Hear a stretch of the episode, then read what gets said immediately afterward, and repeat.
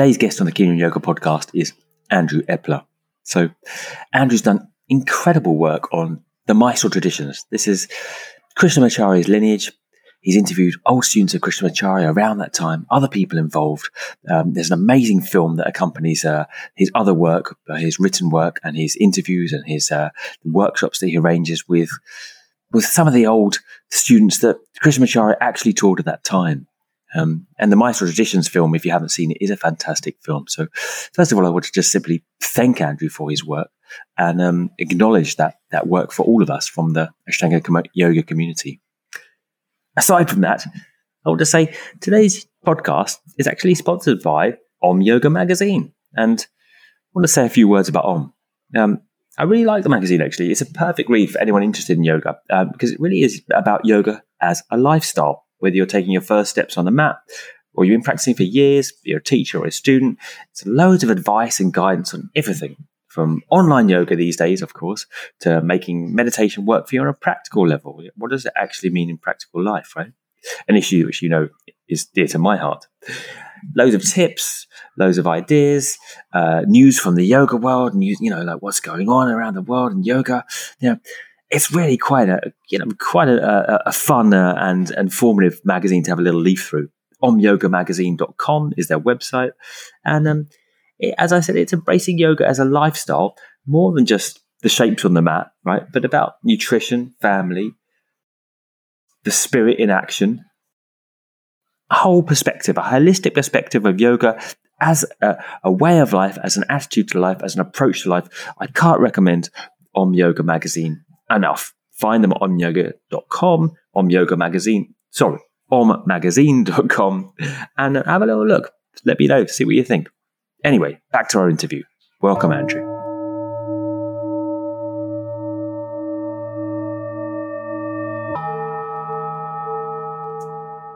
So, welcome, Andrew, to Keen on Yoga. Um, it's been best part of two years, I think, since we chatted before. Um, yeah. I think it was a long time ago now, but lovely to have you. And I remember that chat at the time, right? And um, how much I enjoyed it actually. So today, Andrew's going to come on. Um, particularly, we wanted to talk about this uh, Nath Sampradaya that um, is, I think, the basis of your work really these days, right? This sort of kind of like parampara lineage, yeah. Yeah, thank you for having me, Adam. I appreciate it. It's always a pleasure. Yeah, it's um, lovely to have you. So, Nathamuni Sampradaya is the spiritual tradition that Sri Krishnamacharya came from. So, in my curiosity to find out more about where yoga comes from and who's sort of responsible for this yoga that, that's been a great influence in my life, I, have been studying this uh, this particular lineage and tradition. I know you've been studying it for all your life, right? I mean, your as I remember, your father introduced you to it, and then kind of there you were young, weren't you? Kind of under twenty 14. or something. yeah, yeah, yeah, yeah, yeah. It's insane. Yeah, yeah, yeah. Really, I mean, um, you deserve a lot more um, renownedness for for your work on yoga. I think. Um, so, I mean, trying to get a better handle on this, first of all, for our listenership that might not really know what and the Nath or the Sampradaya is, and, know, these terms are becoming more and more popular, you know, in the in the general yoga sphere. Um, do you want to kind of clarify? I mean, Sampradaya, we kind of know that's a group, right? That's basically means a group, but but the Nath thing, the Nath thing is a little bit more complicated because there's a bunch of different Naths, as I understand it, right? There's not just one. Yeah. Right. Like Naths are actually one of the five major sects of sadhus. And and th- that's two different things. Actually, they're they're sort of dreadlocks to the ground, ashes of the dead, chillums, and all this. Um, Nathamuni, on the other hand, was one of the acharyas in a particular Vaishnava lineage. And that lineage happens to be the lineage which Sri Krishnamacharya comes from. So in in trying to understand, well, where did this yoga come from? Like the first and most obvious thing is we're doing these postures where do these postures come from? How old are they? How do we know? Who said? Who taught it? How do we how do we trace this asana practice? So that leads down a pretty familiar path that kind of dead ends. Um, Krishnamacharya studied with Rama Mohan Brahmacharya, who nobody actually knows anything about. And there's a bunch of conflicting stories, and it pretty much dead ends there. When we want to trace the asana lineage, we roughly end up saying, well, in Tibet, there are a lot of old texts which have quite a lot of hatha yoga asana sequences and probably it migrated from there. And there is of course this you know um, Hatha Abhyasa Paddhati that uh, some very excellent scholars have worked with Jason Birch and Jim Mallinson and there's this Yoga Korunta which we're like 80% sure is Hatha Abhyasa Paddhati and then still some murky uncertainty there. Um, but it's kind of been done and it's kind of, uh, you know, we, we know what we know about that. And I, and I think new stuff will emerge over time. But what I was sort of interested to look at was, well, who are these people who gave us this practice and what do they believe? And most Ashtanga practitioners believe in, you know, parampara, right? Right? We're, we're all part of a parampara, but we don't most, mostly don't know what that actually is.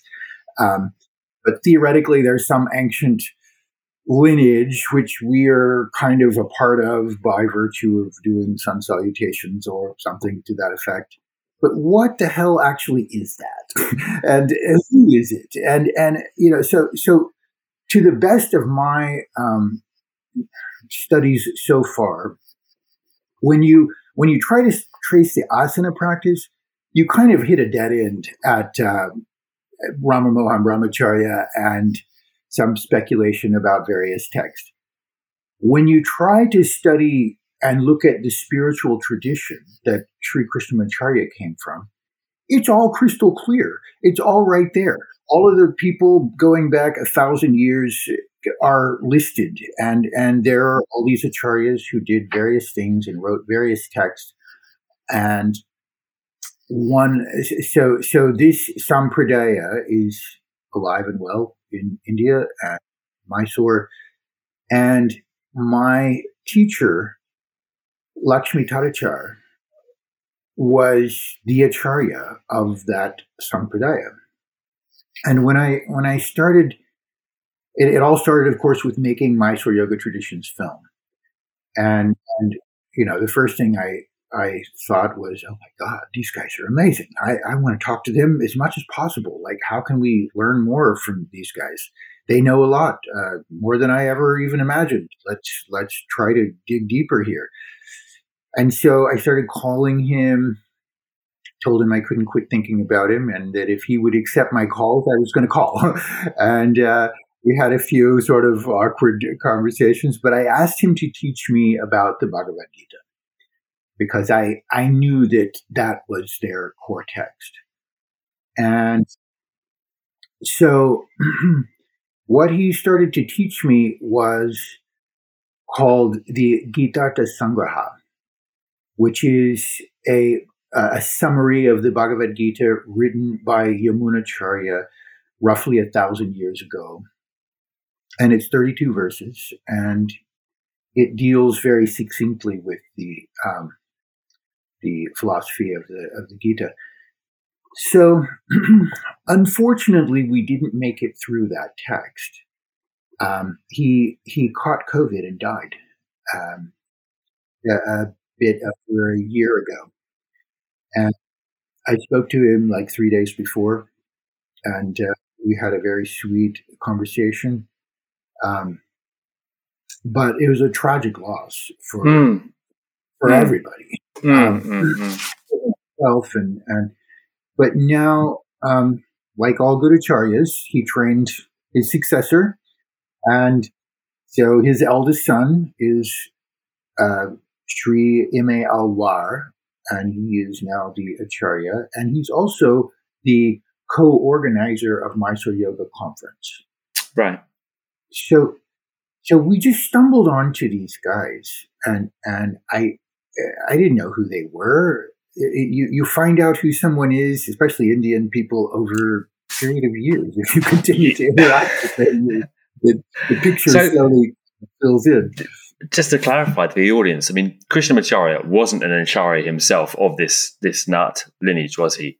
He had an acharya, right? I think it's misleading to say not because right. not implies this uh, sect of sadhus. Okay. And, and so there are Kapalikas and Naths and Agora. Uh, like this.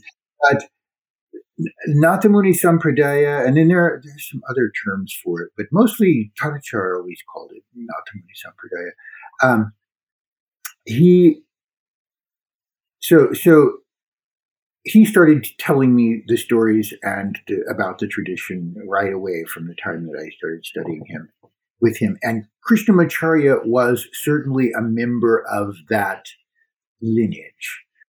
And I don't believe he was an, an acharya, although his name is it ends with He's, uh, yeah, well, uh, yeah, yeah. you know, and uh, like you know, I call him Tadachar, but Lakshmi Tadacharya Swami Gee, is his full title. And of course, all these people have huge titles. Um, so, yes. And, uh, you, you, know, Krishnamacharya wrote Yoga Rahasya, and, and it was supposed to be a kind of a vision that he had of Nathamuni. And he sort of downloaded this information and um, in the Indian worldview, that's legit. In the sort of Western worldview, that's called daydreaming. We have no time for that. but nonetheless, saints and holy people from down through the ages have had moments of revelation, which they went on to write down or begin to talk about, and other people wrote down. And in, in the case of the of the great Tamil sages, most of them actually did not read or write. They just had the revelations and talked about them. It was scribes who did all the pushing. That was not considered the same thing. and people are born into this lineage, right? You don't you don't kind of join it, right? Like Krishnamacharya was a Vaishnava. He was born with his family into this uh, Nathya. Is it Nathya Muni? Am I, am I getting it right? Natyamuni lineage. Um, and how many, you know, just get a handle on it, how many people are, are, are, in this at any one time? Is it a large group of people? And do they have any no. connection with each other? Um, do they, they meet do. up, you know? Um, okay, that, that link that I sent you is pretty comprehensive in, in covering all, all of the. Yeah, the, and we'll put that link in the notes. Yeah. Yeah, yeah. Uh, so, okay, Ramanuja was the founder of Vishishtadvaita philosophy. Okay, so he's around a thousand years ago. And uh, so you had Nathamuni and then his grandson Yamunacharya and then Ramanuja. These three acharyas lived pretty close together in time, like within the span of, a, of two, three hundred years. And they were you know, among the big guys. And there's always been an acharya in that lineage. Them are outstanding and, and did things. So Ramanuja founded Vishishtadvaita. And he also appointed 74 ministers, if you will, for lack of a better term. There, there's a Sanskrit term for it. But um, those guys were called Iyengar. And it means they were entrusted with five rites or rituals. So anyone from India with the name Iyengar is a descendant of one of those 74 guys that Ramanuja appointed. Okay. So each of those 74 went on and, and, you know, the generations passed and they all had their individual lineages. And as most of them, as far as I know, most of them crumbled and, and lost their continuity. This Nathamuni Sampradaya is the last unbroken lineage of the Iyengars. And because of the modern world, because everybody wanted to move to America and become an engineer, and you know the the old traditional ways were looked on as being somewhat backwards, and so so it was a great sacrifice. And people like Lakshmi Tadachar and his son these guys are so brilliant and they have really a huge intellect. And if they should want to be an engineer or any other thing, they could certainly succeed in that. so but they're the last link to Ramanuja. That's that's they, that's right. right. Right. That's, that's my understanding. I mean, I suppose we could, for the again, for the sake of clarification, because I know this stuff. You know, you've done a lot of research and it comes easily to you, but you know, it's kind of complicated for a lot of people, right? Just trying to get their head head around this, right? So, just asking the questions that might come to someone's mind is like, well, who does Ra- Ramanuja? Who was he? Um, and the, the essential question, which we've been circling around and haven't come to yet, is what does he stand for, and therefore, what does Krishnamacharya stand for? How you know how does that inform the the worldview of Krishnamacharya? I mean, we know that it's a, uh, uh, Vashishta Advaita, so you know it's qualified dualism. Um, what what does this all this mean? What is all of it? I've been working on that forever, and I'm I don't feel even qualified. You know, the more I learn, the less I know. But um, Ramanuja was, I forget who his acharya was, but he famously defeated his acharya in debate. His acharya was a a, a, dual, a, a non-dualist. So his acharya was Advaita, and he defeated him in debate, yelled the secret mantra from the rooftop of the ashram, and had to flee uh, because his loving acharya really wanted to kill him. and um, so he was in exile for a number of years. Twelve of those years he spent in Melkote, which is a village about an hour and a half's drive from Mysore. And that's, you know, there's all sorts of history and stories and stuff that happened there, but he established a very strong uh, ashram there and temple there, and that all still exists. And that's where Tadachar lived. That's where Sri Alwar grew up. And there's a huge connection with the yoga of Mysore and Melkote. So um, Ramanuja authored this qualified non-dual practice, which is essentially essentially saying yes, it's all one thing. That's true, but there's some categories. And the, the, the, famous example is the, you know, you hold a candle and you say, well, this candle is the same thing as the sun. But the candle is not equal to the sun. The candle is little and the sun is big. So Krishna and Arjuna, when they were having their discussion, Arjuna was not equal to Krishna. He, they, they're not the, you know, they're made of the same thing, but they're not equal. So, so very, very basically, qualified oneness. Yeah, yeah.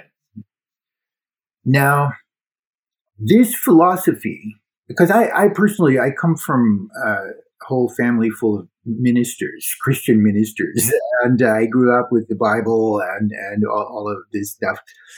So for me, it's very much about looking for the, the parallels and and also the, the differences in the, the two systems and, and trying to understand what these guys are all about. And um, that's been a beautiful journey. And and I uh, you, you, don't have to believe somebody else's religion to practice yoga, and no one ever said that you did. Um, all of these, all of these great teachers are simply saying that um, you got to figure it out for yourself. Life is uh, full of challenges. Everybody dies in the end. Everybody's suffering, and everybody's enjoying according to our actions and our karma, and so many things. And um, philosophy is how we deal with our life based on our experience. You know, svadhyaya is study. and that's part of the story with Patanjali. And that it doesn't just mean read books; it means work on your worldview. Read the great books, look at your life, and say, how does all that reply, uh, you know, apply to my silly little life here? And you, you know, whenever I'm doing this, this happens, and why is that? And you know, it's about experience. So you don't have to believe in some particular god or deity. To- Do you think it made a difference though with between? I mean, we know Pattabhi Jois was a Shaivite, right? He wasn't part of the uh, Ramanuja lineage. Uh, BKS was obviously, um, and Iyengar, and uh, you know, um, TLV was. So um, Krishnamacharya's viewpoint and the way he related to the yoga he was practicing and teaching could we say that was different to the way that Pattabhi Jois might have related to it? Could we give any examples of how they might have seen things differently, apart from the you know the qualified oneness of the world, or would they actually have treated the practice differently, or looked upon what they were doing differently in any pra- practical way? We could say. In terms of, I, have thought a lot about this because it, it's true that that all of this, you know, you, you could just look. The, the guys with this on their forehead are Vaishnava, and the guys with this on their forehead are Shiva, and there has been a long rivalry there and and difference between the, the two. And so honest truth is that I don't know. I, I, I never had a chance to really study philosophy with Pattabhi Jois. Um, I know that he always gave his his uh, credit to Krishnamacharya and and that Krishnamacharya's yoga is considered to be kind of the foundations of modern yoga by many people. Um, when we look at all the people he trained and who they taught, we, we can say that Krishnamacharya's yoga accounts for at least half asana practice throughout the world, probably a bit more than that, but safely half. Um, but what are the differences in philosophy? Probably, you know, they're they're they're Shivites, so you can read the Shiva Puranas and you, you can find some differences. It's kind of like Democrats and Republicans in America.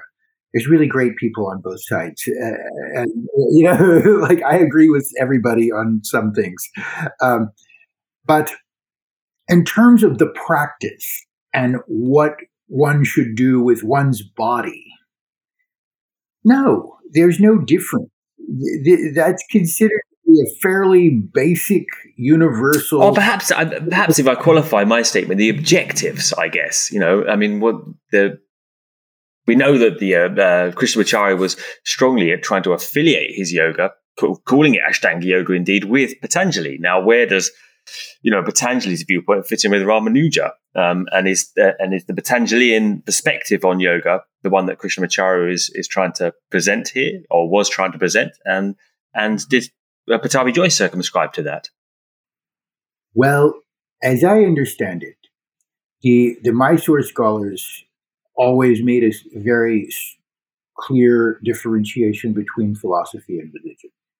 They all come from families that worship certain deities and have certain religious backgrounds, but they try to kind of keep that to one side. Um, and the difference between Patanjali's yoga and the yoga of the Bhagavad Gita are pretty stark. So, so what Guruji B.N.S. Iyengar always said, and what Tadachar echoed, was that Patanjali is about self-realization, and and that you know there's really very little reference to any kind of deity in in Patanjali. There's just this this uh, Ishwara Pranidhana and and also in Sankhya, which which is the previous philosophy that yoga sort of builds upon, you don't find any reference to Godhead or deity. There's there's Jivatma and Paramatma, but they, they're not so much about bhakti. So anyway, simply put, according to the big guys, Patanjali's yoga leads to self-realization Natha Muni's yoga or, or yoga the Bhagavad Gita leads to God realization. So then we have this horrible question like, what is God and who, which one and who do I have to sign up with? And oh my God, whose whose approval do I need to be part of this thing? And I'm sure I've done something rather wrong. And uh, will God accept me? And all of our sort of Western Christianity based uh, misconceptions. Yeah. Well, I suppose, I mean, remember Pattabhi Jois always used to say, uh, you know, when, when you understand everything is God, right? You say, like, everything, you know, God looking or something like that. There was a quote, wasn't there? You know, about, you know, yeah. the, you know, the God, you know, a kind of Advaita kind of esque take on God, right? Rather than a, you know, a, do we find more of a devotional aspect to Krishnamacharya in his in his uh, the way that he's taking it? Yeah, yeah. That's basically it. Their worldview is simply that the whole world is the body of God. And so that really did my head in because, you know, I mean, I take these things quite literally and, and that's a different worldview than I had previously. I, I can say, because I sort of like some parts of the world, and I think that those are sort of good and holy. You know, I like roses and sunsets and uh, beautiful yoga postures, but I don't like dead possums or uh, you know nuclear war or uh, there's so many there's things. A whole, yeah, there's so many things. Yeah, especially now. Yeah, yeah. we don't have to list them yeah. all day. So, you know, how how can um, all of this terrible stuff going on in the world be God is fundamental issue. But um, God's body has two parts, Prakriti and Purusha. And um, they, basically insist that all of these unfoldments are the, the workings of Prakriti and that uh, it's all for the evolution of the soul. And it doesn't mean that you're not going to suffer in the evolution of your soul. so um, that's an unanswerable question anyway. You know, but um, fundamentally, whole world's the body of God. Try to cultivate love and affection for God, which means everyone and everything around us, which uh, I find to be very challenging at some moments. you know, I, and so so the, the reason to practice all these asanas and to practice the pranayama and to practice everything. It is to refine ourselves and and to remember also that that every action, every word, every thought is is karma and, and has a repercussion in our life, and that if we practice the asanas, we refine our nervous systems and, and we clean up and it offers a much higher quality of life. And I think that you and me and everybody that's practiced yoga for many years would would firmly agree with that. Now, whether we believe it that is a whole other issue. But but the asanas are a fundamental way of entering into a different worldview. And so, so go ahead. No, I was going to say, I suppose often my quandary, my battle is between the Advaita perspective, which seems kind of imminent, right? So that, you know, this is what there is, right? Everything is one. You're experiencing it now. There is nothing other outside better to aim for in the future. There is no future. There is no person to aim for. And then, you know, qualified and, which is, you know, not a million miles away from from dualism really is saying, well, this world it's kind of imperfect. It's it's matter. It's prakriti, right? And you know, refining that prakriti, you'll gradually understand that the nature of yourself and purusha, and you will transcend this world. You know, in uh, you know, and samsara gradually in some place better in the future. Um, and, and uh, is that you know, I mean, who who believed what in that capacity? Did was Krishnamacharya, do you think, aiming for for the next life, or was he, you know, teaching a yoga for this life? How did he stand on that? For this life, I, I think that is the specific uh, thing about uh, about Ashtanga Vinyasa Yoga is that it's supposed to give liberation in one life. You can you can make it this time jump on the wagon. this is the thing, and that's why it's very radical practice. Uh, I think I think we can agree that that um, people who start doing yoga every day at the same time in the same place. And it doesn't matter if you're in your living room or if you're going, if you live in New York City and you go to a Mysore Ashtanga class at 6 a.m. every morning, you start falling into that, that very powerful ancient rhythm where you're doing this thing every single day and starts to work on your nervous system. And then you start to see that, oh my God, whenever I do this, I feel so much better that obviously wherever I was at before I did this was nonsense. This is I, I have some mental problems and I need to do this yoga to, to alleviate these this uh, you know negativity and depression that sometimes troubles me. And uh, I don't care who you are, life has its challenges and we have our ups and our downs. Yoga really helps us to find an up. Mm. I mean, he famously called it a practice for householders, right? Um, and that was the whole idea that Krishnamacharya was a father and was a family man, you know, and living in the world, same with Pattabhi Jois. Um, but what, I mean, what would a practice not for householders mean? Why, why is this particularly good for householders? Well, my first teacher who introduced me to Ashtanga Cliff Barber, who passed away uh, a year or two ago, he was a renunciate. And renunciates are always more powerful. I don't care. Like you, if you have kids, and I have four of them, so I can tell you, it's terrible for your yoga practice. Okay, like staying up all night with crying babies being immersed in the material world and having to earn money and having to take care of other people, relating with another person as your partner. And all of this takes a tremendous amount of energy. Uh, it's worth it. And I, I, you know, I'm not knocking householder life. I am one. But if one should decide to forego all that and just study and practice and cultivate oneself without in, involving oneself in, in relations with other people and creating a family which inevitably ties you to the material world. Of course, you have a lot more attention and a lot more time to de- dedicate to your spiritual practice. Pretty obvious thing. So they're always a bit more intense. And uh, right. Clint's So it was kind of like a compressed, like the Ashtanga was kind of compressed, kind of supercharged kind of practice that you could do and get kind of get this. The idea is you could kind of do it and get the same results in less time. You know, like I think so. I that that's very much the the uh, idea that Sri B.N.S. Iyengar puts forward in his talks and his his philosophy.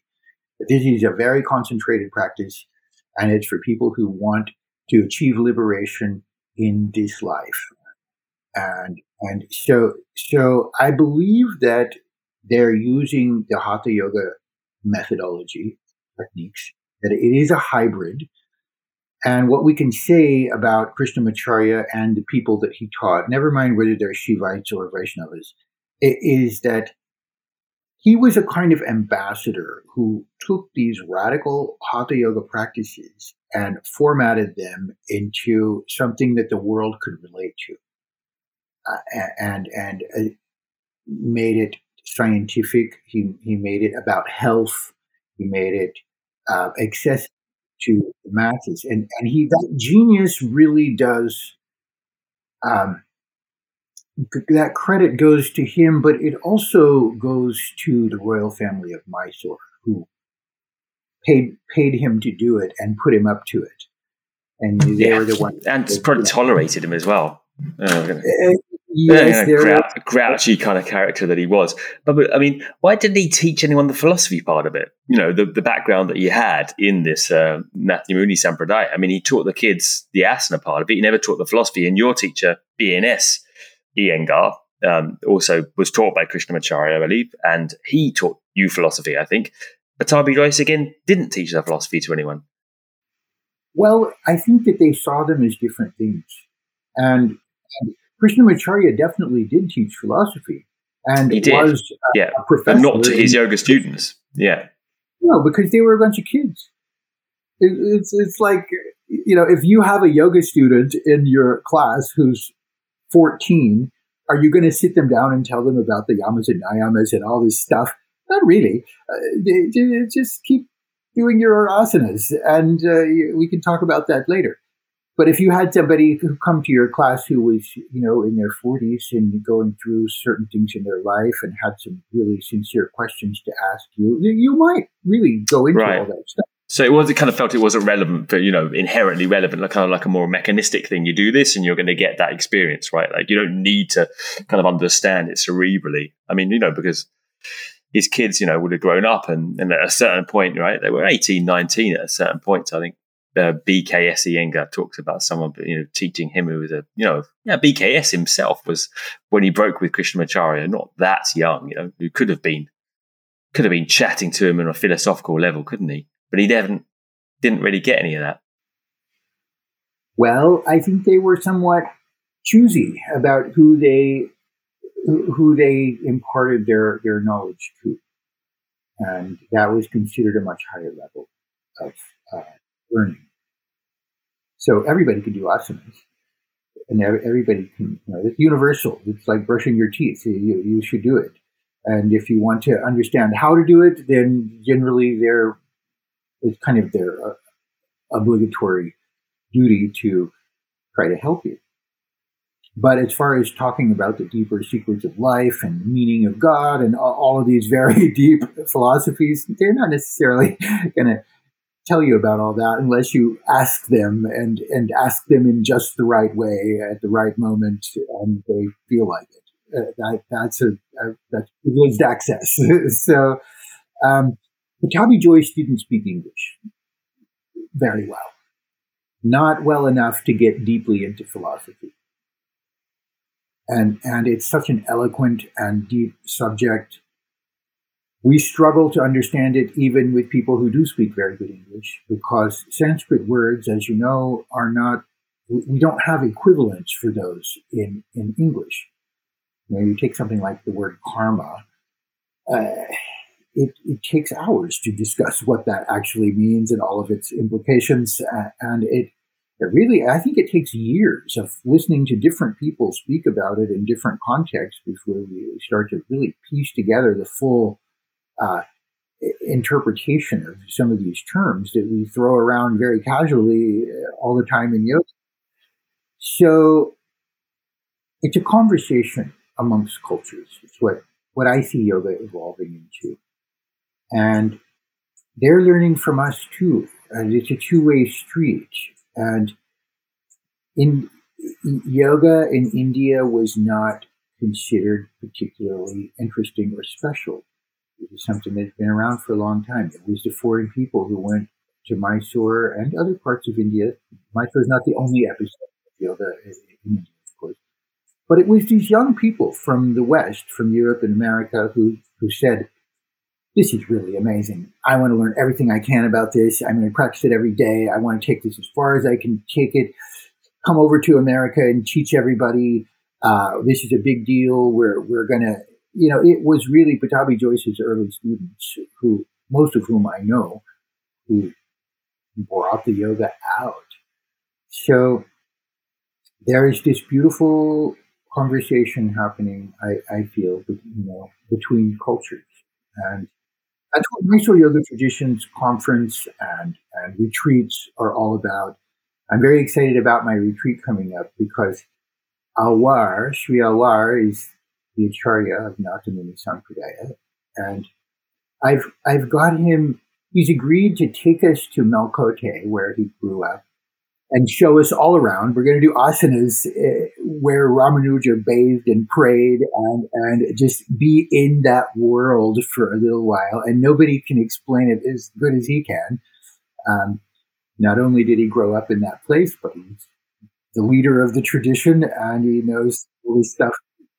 So we're basically trying to understand it ourselves, step, step at a time.